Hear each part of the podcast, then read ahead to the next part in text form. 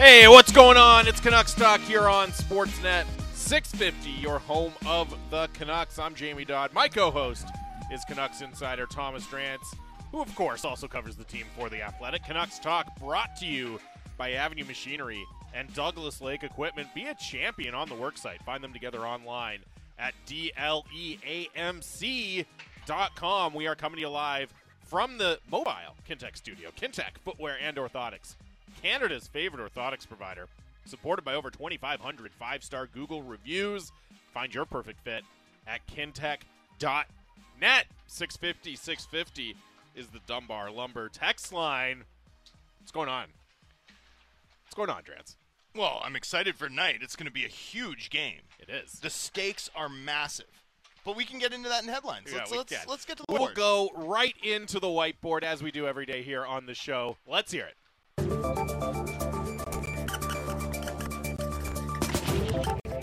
All right, now, fellas. Hey, let's focus up, huh? So for headlines, I'd like to start us out tonight. The Vegas Golden Knights roll into town, defending Stanley Cup champions. Yes. and it's an epic clash for second in the Pacific by point percentage. Well, hold on now. What? I don't know. I'm looking at the NHL standings here. Vegas 32 points. Vancouver 31 points in the Pacific. Right? If Vancouver wins, they'll have more points than Vegas. Yeah, They'll be above them in the standings, Drancer, but in first neither place. but neither team with a win can catch LA .725 point percentage. They will remain uh, in first in the know. Pacific. I'm just saying, when I call up, when I call up the NHL standings tomorrow, Yeah, it'll display it, It will- incorrectly because it doesn't you- sort it by point you percentage. take that up with the league. well, I don't have to. The league took it up with itself. What does the league do when two teams are tied in points but one team has fewer games played? They, they, but this is not that situation. This is a separate situation where But the teams aren't tied in points. Built into the standings, the NHL has already shown you what they think about point percentage, and of course, when the league paused, they used point percentage to determine the standings with unequal games played. That precedent is strong. That's a, a, a precedent and a one-off, literally once in a lifetime scenario. No, but it's a it's the league told us that the fairest way to determine standings with unequal games played is point percentage. I use it all the time in season. I wish the standings reflected it. They should. they don't, unfortunately. No, I know, but I'm going to continue to insist I, forever and anon, and it's going to annoy everybody. It's but you know true. what? Think about it this way. There's a situation at the end of the night where it'll be like, eh, Canucks. So, so what? They're they're not second by. it's still amazing, man. look, any. It's still I'm, amazing. I'm, uh, I, I'm poking the bear here on purpose because I truly don't really care about this semantic argument. I wasn't even really aware, like it hadn't clocked for me that it was a battle for first place. Me until, neither. Until you started complaining about people calling it a battle. I for woke first up. place. I woke up, and Joey Kenward had tweeted about it. And I woke up. I looked at it my phone, and I was like, "Oh, it's going to be nails on a chalkboard for me all day." Which isn't to call out Joey Kenward. It's just that I think point percentage is the best way to do this. I'm going to keep insisting on it, no matter what the situation. And I hope, I hope there's going to be a moment where it favors the Canucks, so I can show people that it's not a bit. This is just how I view reality. Well, I just wanted to add to the. I, I want to scrape my nails along the chalkboard Ah. one, one last time And you for you. so. But no matter whether you're looking at points, whether you're looking at points percentage, this is a big game. It's a huge and game. It's, look, we we talked about it last week with Colorado. This is a quote unquote measuring stick, litmus test, whatever you want to call it. It's that type of game against the defending Stanley Cup champions in the Vegas Golden Knights. Well, and let's be let's be clear. You don't get a cookie for being first in the standings in the Pacific Division at the end of November. Like no one's getting a biscuit. No one's getting a treat. There's no stakes to being first as the NHL.com. It just maybe it makes you feel a little better when you look in the morning and you're like, "Huzzah!" But come on, it doesn't matter. no, but it doesn't matter until game 82, which Well, is why look. point percentage should be favored. Yeah, but again, my, my point is that your point or your point percentage. well, we'll see. but regardless of whether it's for first place or second or whatever, It's a huge It's an important game. Yeah. and it's a game I think where we can learn a lot more about the Canucks than we can in games against the Sharks and the Ducks. Well, and it's fascinating too because both of these teams through 10 games were just like picking their teeth with everyone who came at them and then over the last 10 they're sort of both Yep. pacing at about a 500 rate. So right, the, Vegas started on fire, 11 0 and 1. Since then, 3 5 and 3. right. So they've slowed down actually more than the Canucks have slowed They have, down. but they're banking a lot of points. They're Yep. managing their losses. They are, yeah. So the question is, does Shea Theodore's departure from the lineup, and he won't play tonight, Mm-hmm. mean that much to them that they're like vulnerable? Are they meaningfully vulnerable at five on five, or is this a KG defending champ that just sort of delayed their their Stanley Cup hangover?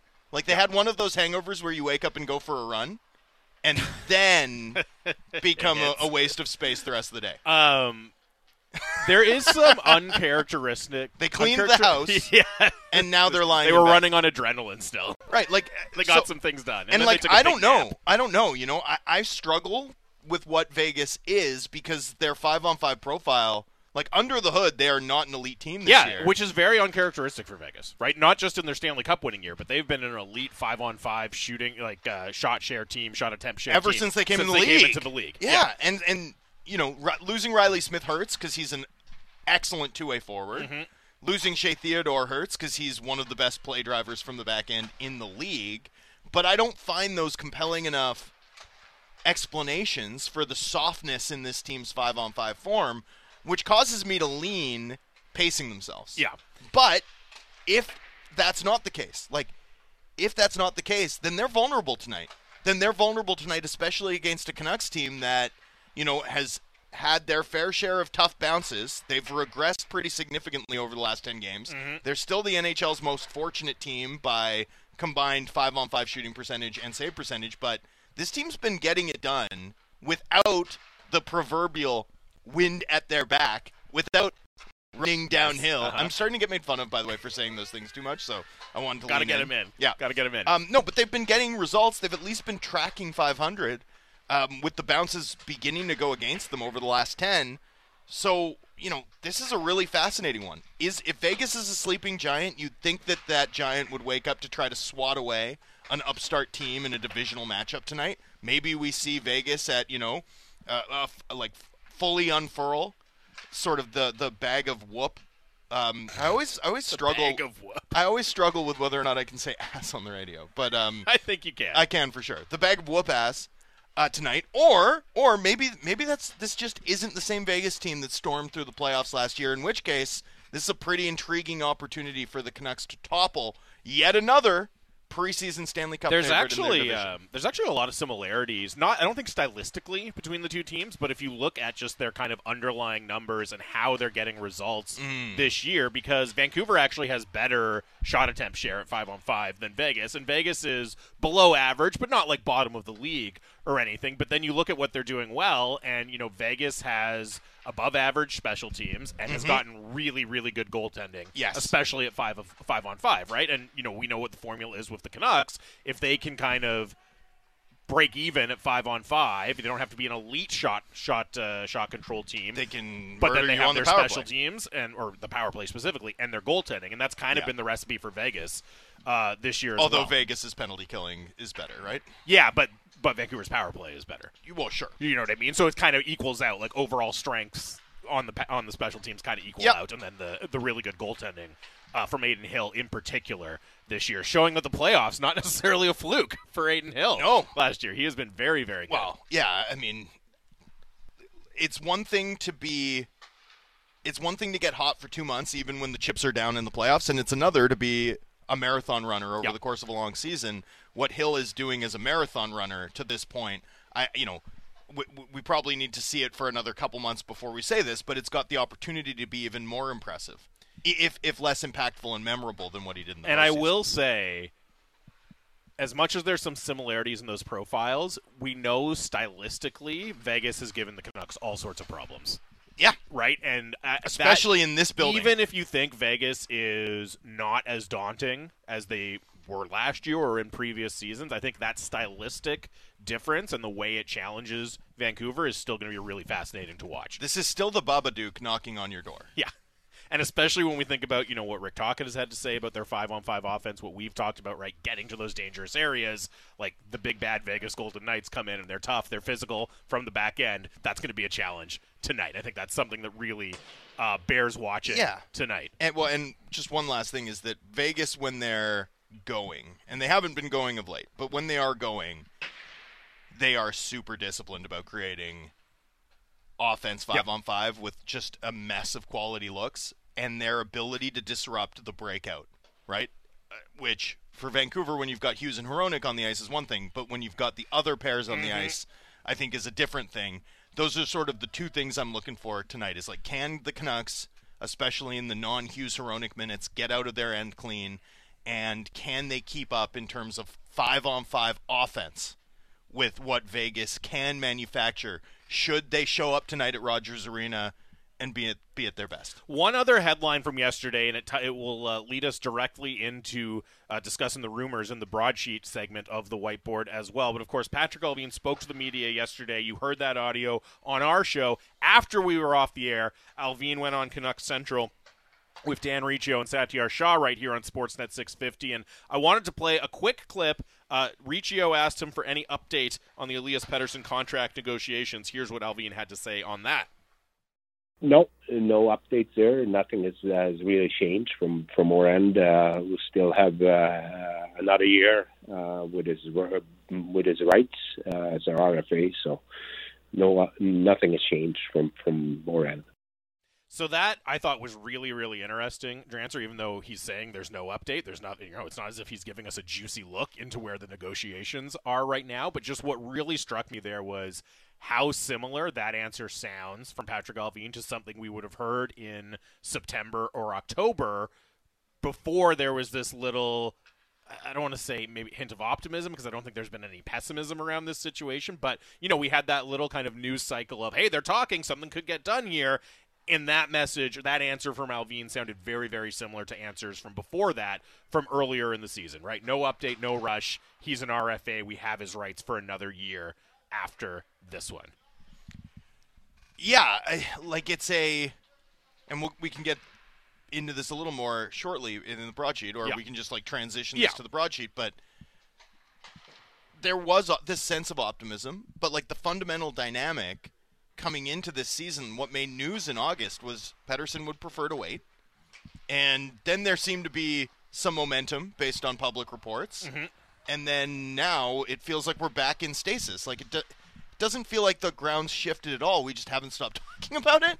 Is that your sense of this too now? Well, it sounded like the ground was shifting, right? Mm. Or at least that it could be shifting, or that we should look out for it to be shifting, or something, right? But I agree with you that it does seem like we're kind of back in the earlier holding pattern right now. And I know Rick Dhaliwal said what was uh, source told him to chill, To on chill. this, right? There's there's work to be Yeah. done here. This isn't anything imminent or anything like that. Even though the two sides are talking, and you know, Chill. We're in we're in Vancouver, sir. we absolutely will not. We will.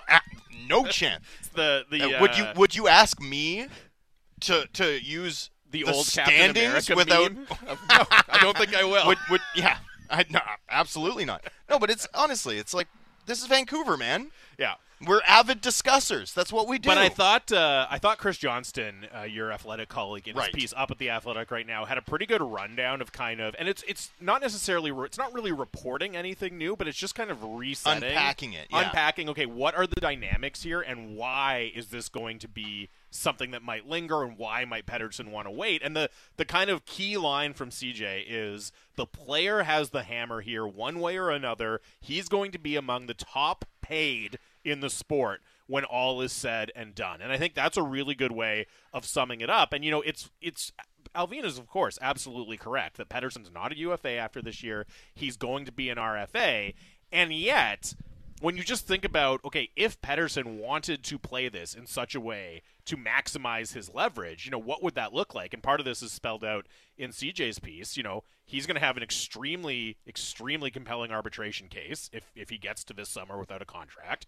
You know, could be looking at 10 million or something on an arbitration award for next year, and then he'd have the chance to hit unrestricted free agency as a 26 year old in an environment where the salary cap could be 90 million dollars. And so I'm I'm not saying that's where this is going and that's what he wants to do. My point is only to illustrate we you know we throw around the word or the phrase like a player's betting on himself a lot. If Elias Pettersson wanted to do that, he would be betting with a very very strong hand. plus one thousand. Yeah, like a very, very strong hand. And again, I'm not saying, oh, and therefore he's going to do that or that's why this is going. It's just that's the kind of fallback option for him, and it's a really strong one. he would be the top player to hit unrestricted free agency in the cap era. I think. It- you know, assuming that he's able Stamkos? to maintain. Yeah, but I mean, Stamkos would be the only other option, and he didn't actually make it to July one. He went back to Tampa after being Yeah. courted by like the mayor of Toronto and like the bigwigs from Canadian Tire, and being like, "Yeah, not for me." Canadian Tire. That's true. Oh, that happened. That was reported. That's so good. I, I think it was David Miller at the time. They literally like sat him down and they're like pitching him with the mayor there, and he's like, "This is weird." Don't care for this. We go back to Florida. so you know, I, look, I think the I, it, it's a really interesting point, and you know, the more you think about it, the more it sort of breaks your brain in terms of our usual discussion of player leverage, right? Mm-hmm. Like this is atomic level leverage. In the event that Pettersson wants to exercise it, we don't have any reason to believe that he does. That's the thing. necessarily. Right? I think that's a really important caveat here. But the fact the fact is is that the closer you get, and we've with this is an old maxim that's like a little bit more, I I think, thoughtful Mm-hmm. than than the players betting on themselves one, which is that the closer you get to that deadline from a player's perspective, the, The- easier it is Sure. to step over that yeah, breach. Yeah. The, well, the less you risk, the closer you come. right. sure. The risk goes way down because you're not worried about injury. You're not worried about your performance as much hurting you. It's like you can see the finish line. You're like, well, I may as well just. I've come this far. Yep. You know what I mean? I may as well just wait it out and see where it goes. Another thing I know you wanted to touch on on the broadsheet. Yeah, was, just uh, quickly, just from Elliotte Friedman and his written 32 thoughts, uh, which is the quote after the Mobilier trade from Frege is uh, the Canucks are going to scour the market for defense. Some names you've heard, some we haven't considered, and of course we've been locked in a lot on Zadorov, Tanev from Calgary. But I think it's a good point from Friedman. I mean, those are rentals; those could be very expensive is this Canucks management group in a position where they want to pay those prices, or are they going to be trying to, you know, turn over some other uh, some other stones and find some cheaper options and maybe less less sexy options, but you know, cheaper options to acquire? Yeah, and I mean Friedman's reporting matches what I'm hearing, which is that the Canucks are working the phones, would love to bring in some reinforcements on defense, but you know what, Jamie? I'm hearing it's tough because of the flat cap. They're going to have to be creative. Um, let's get to the lineup. Let's do it. So, Christian Wolanin meeting the Poochie rule, Yeah. okay, which is that whenever we don't see Christian Wolanin, we must be asking, where's Christian Wolanin? Seems he's cleared to return to action in Abbotsford per Rick Tocchet this morning, so that could be an option, you know, not tonight, but in the near future. Mark Friedman will get back into the lineup. Yep. Cole McWard was reassigned by the club prior to the skate, so that that would suggest to me Juulsen Friedman will be, you know, the fourth and fifth Canucks defenseman tonight. Well, let's talk and unpack McWard just a little bit. Well, I think what what really stands out to me is actually McWard in in a kind of pairing, in a sense, with Hirose, right? Where Hirose came Sure. up this most recent time, got one game, then uh, a, a bunch Hiro- of, Hirose McWard's not as funny as Cole McWard. No, it's not. But yes, let's but you know he got he got one game, didn't play a whole ton in the game. Less than 10 minutes. Other other guys start to come in ahead of him. This is Hirose, Oh, sorry. and then similar thing with McWard. Yeah. right, comes in, plays under ten minutes, one game, back down to Abbotsford. So I think you're you can pretty clearly read into what the coaching staff thinks of them as options, not as players or prospects, but of options to help this team win right now, Yeah. in the here and now. They're passing, right? Yeah. Would, yeah, I think it's no, fair they're to saying, say yeah, no, we we're going to try Matt Irwin Yeah. potentially instead, right? they're not real options for the team given the coach's assessment. Rick Tocchet discussed the idea of seeing McWard, giving him a taste, getting him back down the road to Abbotsford to keep developing. Uh, we'll see sort of where those guys can get to by the end of the season, right? Because, you know, Ryan Johnson likes to call uh, the AHL a Christmas league, right? You expect players to begin to take a real step uh, in the new year.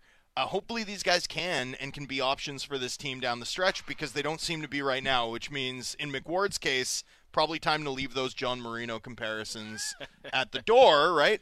Um, which of course we we were all sort of beginning to reference when McWard looked like he was in the driver's seat to open the camp, season in the lineup. Uh, same forward lineup tonight. Let's let's talk Kuzmenko really quick. Just fine in his return to action. Big game, big game for the Canucks tonight. Feels like a big one for Kuzmenko. Like Yep. if Kuzmenko can be a game breaker tonight, you know, if Kuzmenko can make a difference tonight, man, doesn't that feel like it would go an awfully long way towards solidifying his role? Well, and I think you know, especially against this type of opponent, not even just a good opponent, but like this A type of yeah, physical- grinding, physical, like yeah. playoff tested opponent, where you, Rick Tocchet has referenced like, hey, playoff teams don't do this, or this is what it takes to win in the playoffs. Like, I think he's already evaluating his players on that standard. He's looking for those things, and this is an opportunity. Obviously, it's not a playoff environment, but this is a chance to show that you can do those things in that situation. Well, and he had a very telling response when asked, like, is Kuzmenko thinking too much because you're asking him to do these things that aren't his God-given natural ability to break down defenses and manufacture offense? And his response, and I thought this was just a great quote from him. Uh, I think this was on Monday of this week. Was yeah, you know, he did that for a 500 team, right? Like, y- you know, it's different. What we're trying to do is different. Um, this would be a good night to show that he can both generate, help this team score, and fit the mold of what Tocchet wants in terms of playing winning hockey. I just feel like this is a big one. I, I like. I feel like if we get one of those shifts that's too long, one of those irresponsible, blue, like I don't feel like the leash is going to be long tonight, and and that makes this.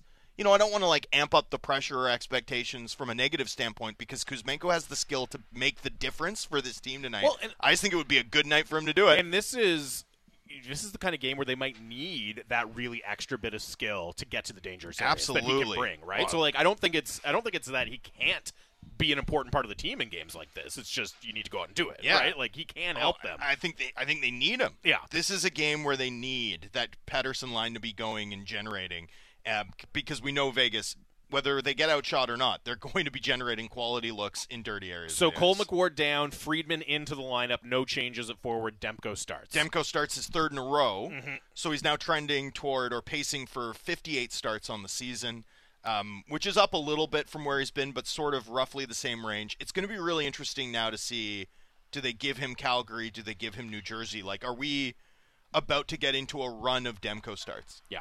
Or are we in the midst of a run Well, I of think Demko it's, starts? this will be six of seven. So you know, if if he gets the next couple, then you're looking at what, like eight of nine. That's a pretty significant Uh, yeah, and run that, and that would have him pacing for 60 starts for the first time all year. The- He he has he's been in the like Yeah. high 50s Yeah. pretty consistently. Uh, playoff forecast. Not a lot going on on the ice relevant to the Canucks yesterday, although the LA Kings did lose to the Capitals. Canucks hold steady at 93% to make the playoffs. 102 projected points, of course, per your guy, Dom Luszczyszyn's model at The Athletic. What I found interesting and relevant for tonight, basically in a dead statistical projection heat with the Golden Knights right now. Golden Knights actually at 92% to make the playoffs, but you look at all of the other things, you know, the two teams basically have uh, I think they're both projected at 102 points, almost identical projections to win the division, chances to finish in the top 3, all of those different things. So you look at it and two things stand out to me. I mean, one, interesting to see Vegas's chances start to bend down a little after their hot start, and of course that's related to Edmonton and Calgary and Nashville uh, climbing up a little bit as well. But the other thing is, hey, this has playoff seeding and home ice ramifications. And you know, before we got off into the tangent of is this for first place or second place, like the way I was looking at it is.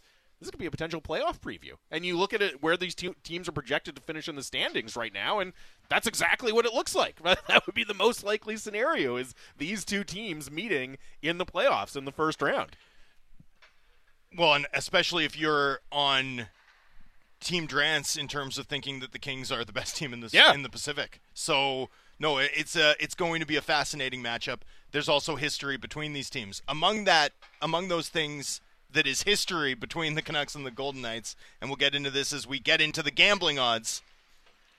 Vancouver's never beaten the Vegas Golden Knights in regulation on home ice. Not once since Vegas came into the NHL. When I'm making Babadook references, that's sort of what's in my mind.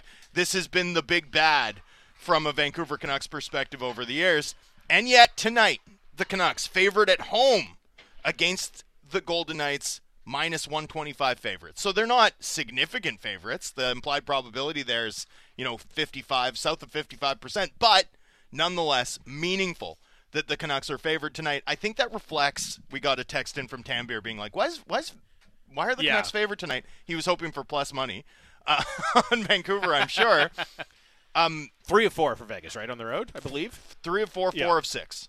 So I I think it's a fatigue adjustment uh, at least that's playing part of the role, because otherwise you might expect to pick 'em. Like I, I woke up, I would have thought this was a pick 'em. Instead, the Canucks are favored. Over under set at six and a half, with steam on the under and plus money on the over, which is interesting to me. I, I don't know, feels like a high scoring game. Um, just want to note Does too, it though with Demko and Hill? Yeah, I don't know. yeah. These We'll two see. teams, these two teams, I think we're gonna see back and forth action tonight. I think it's gonna be fun. Um, by the way, I want to note this: plus two fifty for the Canucks to win the Pacific today. That's down from plus six hundred just on Monday. Hope you bought Wow. that. Yeah, no kidding. Hope you bought that and like cashing it now. Like, well that- done.